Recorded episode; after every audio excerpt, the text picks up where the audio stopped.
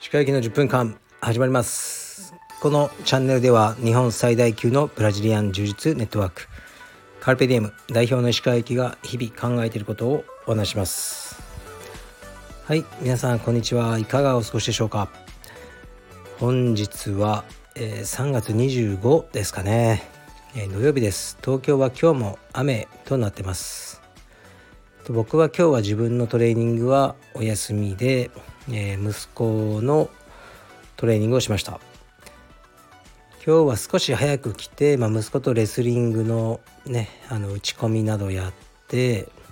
その後体操のプライベートレッスンをあの、ね、やっていただきました。体操は本当におすすめですよ僕は。で今日はね見学の方もおられたんですけど体操はえー、っとね3歳から6歳ぐらいまで本当にいいと思います。まあ理由はねいくつもあるんですけど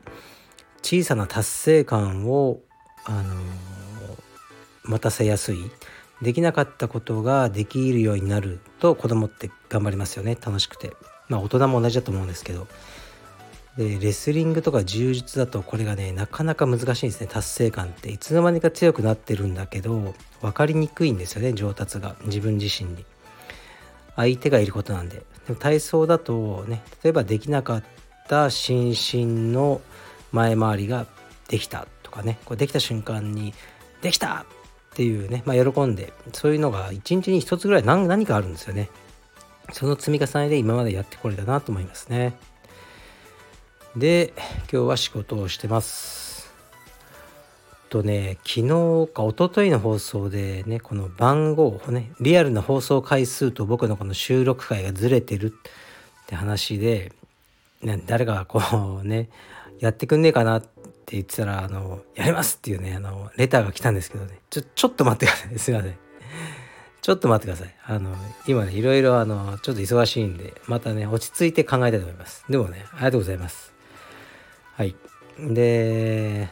あとはそう、オンラインストアの、こう、ね、こういろいろやってるんですけど、いつも。なんかね、ちょっとね、もう飽きてきたんですよね。やってることに。うん。でこれはね飽きてきたって言っちゃダメだっていう説もありますが、まあ、僕は正直に言いたいんですね。で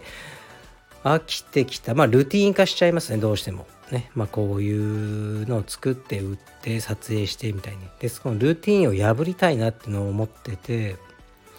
でどういうことをやろうかなって服部君と話してたんですけどこうなんかねデザインをしてくれる人をこのねあえてえー、このラジオだけで募集しようと思います。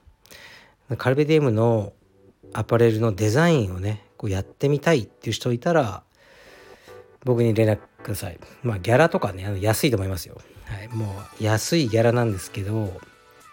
なんかカルベディエムのをやりたいと思ってくれる人がいたらいいなと思ってあのー、ねこのラジオで一応募集しています。うーん例えば何て言うかなまあいつもね作り方ってこうで例えば僕がちょっとカレッジっぽいの作りたいって言って僕はねあのできないんですよデザイン自体はアイデアがあるだけで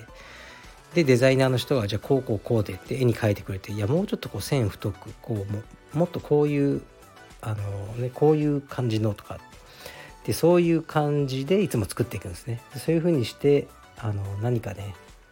こうできるといいんですね。で難しいのはこうあんまりね自分を持ちすぎてる人苦手なんですよ。こうデザインで少しでもこう僕が口出すとへそ曲げちゃうとかね、まあ、そういうアーティスト気質な人じゃなくてこう喋りながら売れそうなものを作れる人ですね。そこがやっぱり一番大事なんですよね。すごいいいのできたとか言ってね。売れないと全く意味ないんで。売れる商品をあの作れる人を募集してます。連絡ください。でまあねどこまでやるか分かんないですけど一型か二型作ってよかったらまたとかもうそれっきりになるか分かんないですけどまあねちょっとやってみたいって人がいたら連絡してください。うんもしねそれがその人のなんかキャリアにとってプラスになるようなことになればいいですけどね。まあでもね別にねそれはね何もならないかもしれませんけどとりあえず告知します。あと今日はですね道場でえっとね一人の生徒さんに会ってきました。でね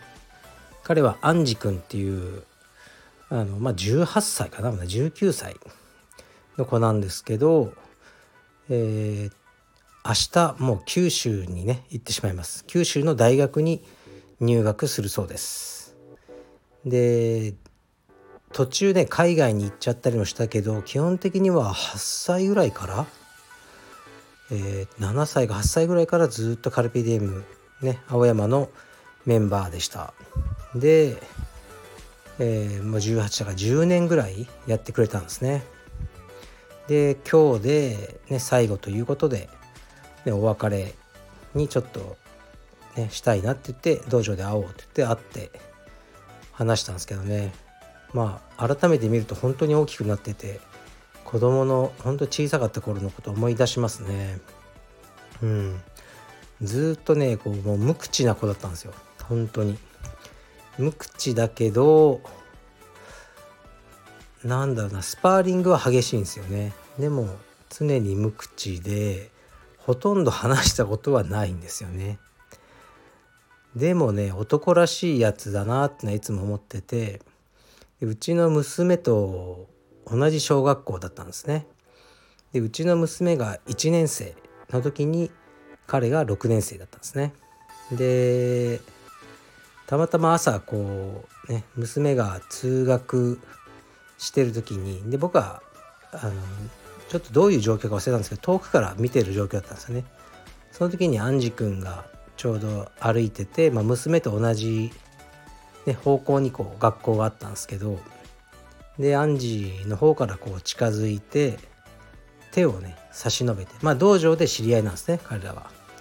差し伸べてでうちの娘がそれに応じるように、ね、手を出して2人で手をつないで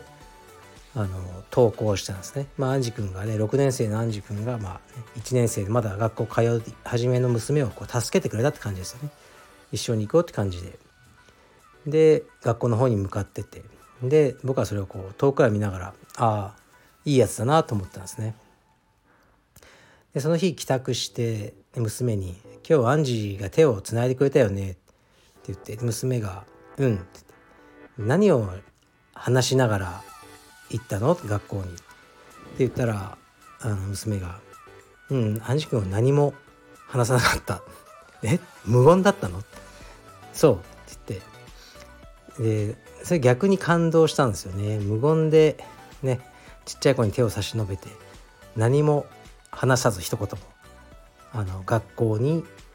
連れていく。で学校に着いたらまた無言で手を離してさようならっていうね。なかなか渋いなこの小学6年生はと思った記憶がありますね、まあ、そういうやつです。でそのままずっとあの、ね、練習してくれて、ね、もう18歳。で九州の大学に行きます。九州でも充実は続けるって言ってましたね。まあねどういうこうねレベルで続けるかは分からないですけど常にもう彼の人生のそばにあったもんだと思うから、ね、是非続けてほしいなと思いますね。スタッフも含めてこうねキッズの会員さんとかもいっぱいいてうーんその子供が大人になる少年が大人になるその過程をこうねずっと見せてもらえる仕事だなと思ってますね。それは僕にとってすごく大切なことですね。まあもちろん少女が大人の女になるっていうのもあるんでしょうけどあまりまだそのケースはないのかな。なるべく、うん、なやっぱりちょっと男の方がどうしても多いんですけどうん本当ね小さい子供が大人になる全家庭でそのね毎日なんかベタベタしてるわけじゃないですけど遠くからそれを眺めさせてもらってるっていうのはまああの嬉しいですね。まあでもねっていうことは僕も本当にじ、ね、おじさんがリアルなじじいになる過程をみんなに見られてるんだなと思いますね。まあそれも、うん、まあ仕方のないことだと思います。はい今日はねレター読まなかったですねであとレターでなんかねえっとねカルビディウムの一つの支部の投稿にこういうことが書いてありましたがどうでしょうってあったんですけどえっとねそれはねその人に聞いてください僕はもうみんなのねことを把握してるわけじゃないんでそのねその該当する支部の人が書いてるに疑問があったらその人に聞いてみるのが